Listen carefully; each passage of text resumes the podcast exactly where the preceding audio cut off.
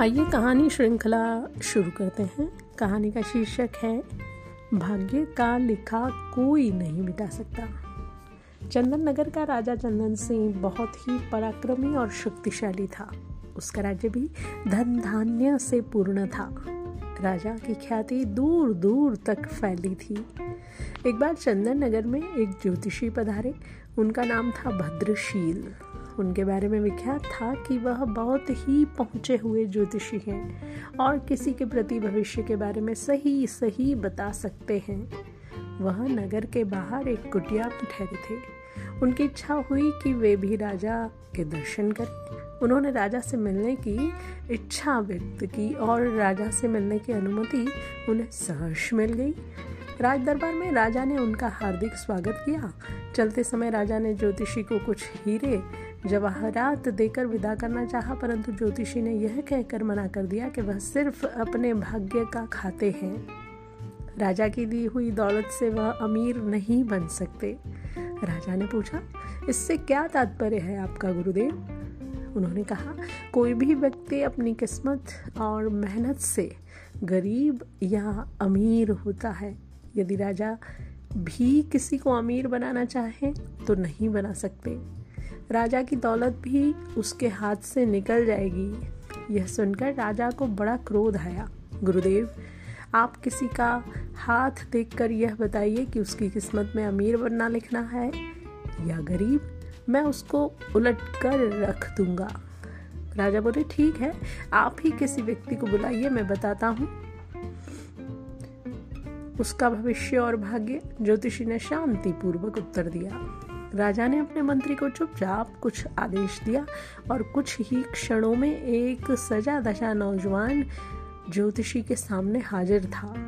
ज्योतिषी भद्रशील ने ध्यान से उस व्यक्ति का माथा देखा, फिर हाथ देखकर कहा यह व्यक्ति गरीबी में जन्मा है और ज़िंदगी भर गरीब ही रहेगा।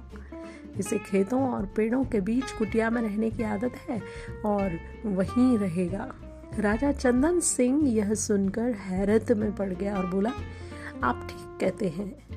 यह सजा धजा नौजवान महल के राजसी वस्त्र पहन कर आया है, परंतु वास्तव में वह महल के बागों की देखभाल करने वाला गरीब माली है। परंतु गुरुदेव, एक वर्ष के भीतर मैं इसे अमीर बना दूँगा। यह ज़िंदगी भर गरीब नहीं रह सकता। राजा का कमंड देखकर ज्योतिषी ने कहा, ठीक है, आप स्वयं प्रयत्न कर लीजिए और मुझे आज्ञा दीजिए। और ज्योतिषी भद्रशील चंदन नगर से चले गए। राजा ने अगले दिन माली दयाल को बुलाकर एक पत्र दिया और साथ में यात्रा करने के लिए कुछ धन दिया। फिर उससे कहा, यहाँ से सौ कोस दूर पर बालीपुर में मेरे परम मित्र भानु प्रताप रहते हैं। वहाँ जाओ और यह पत्र उन्हें दे आओ। सुनकर दयाल का चेहरा लटक गया। वह पत्र लेकर अपनी कुटिया में आ गया और सोचने लगा, यहाँ तो पेड़ों की थोड़ी बहुत देखभाल करके दिन भर आराम करता हूँ, पर अब इतनी गर्मी में इतनी दूर जाना पड़ेगा। परंतु राजा की आज्ञा थी, इसलिए अगले दिन सुबह तड़के वह चंदन नगर से पत्र लेकर निकल गया। दो गाँव पार करते करते वह बहुत थक चुका था और धूप भी पड़ने लगी थी। इस कारण उसे भूख और प्यास की जोरदार तलब लगी थी। वह उस गाँव में बाज़ार से भोजन लेकर एक पेड़ के नीचे खाने बैठ गया। अभी आधा ही भोजन कर पाया था कि एक अन्य मित्र जो खेती करता था उसे मिला। दयाल ने अपनी परेशानी अपने मित्र टीकम को बताई। सुनकर टीकम हंसने लगा और बोला, इसमें परेशानी की क्या बात है? राजा के काम से जाओगे तो खूब आओ भगत होगी। तुम्हारी जगह मैं होता तो खुशी खुशी जाता। यह सुनकर दया का चेहरा खुशी से खिल उठा। तो ठीक है भैया टीकम, तुम ही यह पत्र लेकर चले जाओ। मैं एक दिन यहाँ आराम करके वापस चला जाऊँगा। टीकम ने खुशी खुशी वह पत्र ले लिया और दो दिन में बालीनगर पहुँच गया। वहाँ का राजा भानु प्रताप था। टीकम आसानी से भानु प्रताप के दरवाजे तक पहुँच गया और सूचना भिजवाई कि चंदन नगर के राजा का दूत आया है। उसे तुरंत अंदर बुलाया गया।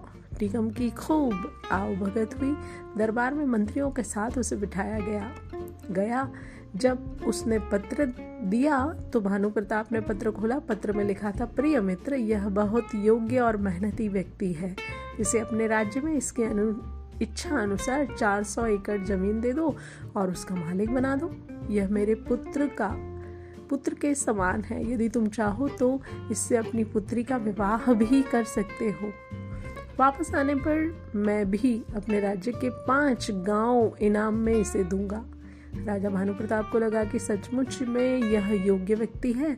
उसने अपनी पुत्री और पत्नी की सलाह करके पुत्री का विवाह टीकम से कर दिया और चलते समय ढेरों हीरे जवाहरात देकर विदा किया उधर। आलसी दयाल थका हारा अपनी कुटिया में पहुँचा और जाकर सो गया। दो दिन तक सोता रहा, फिर सुबह उठकर पेड़ों में पानी देने लगा। सुबह जब राजा अपने बाग में घूमने निकले तो दयाल से पत्र के बारे में पूछा।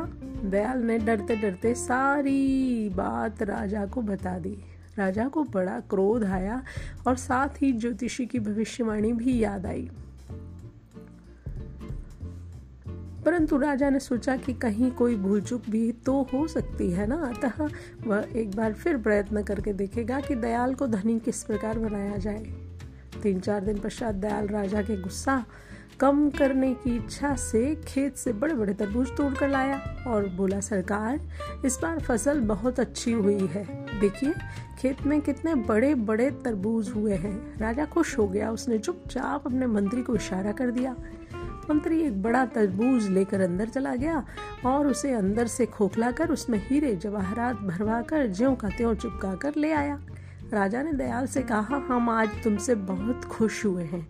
तुम्हें इनाम में यह तरबूज देकर, तरबूज देते हैं। सुनकर दयाल का चेहरा फिर से लटक गया। वह सोचने लगा कि राजा ने इनाम में दिया भी तो क्या।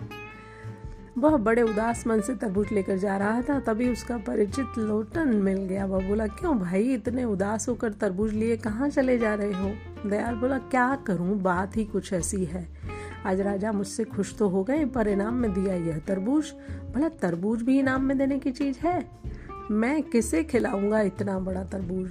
लोटन बोला, निराश क्यों होते हो भाई? इनाम तो इनाम ही है। मुझे तो इस ऐसा इनाम मिलता तो मेरे बच्चे बड़े खुश हो जाते।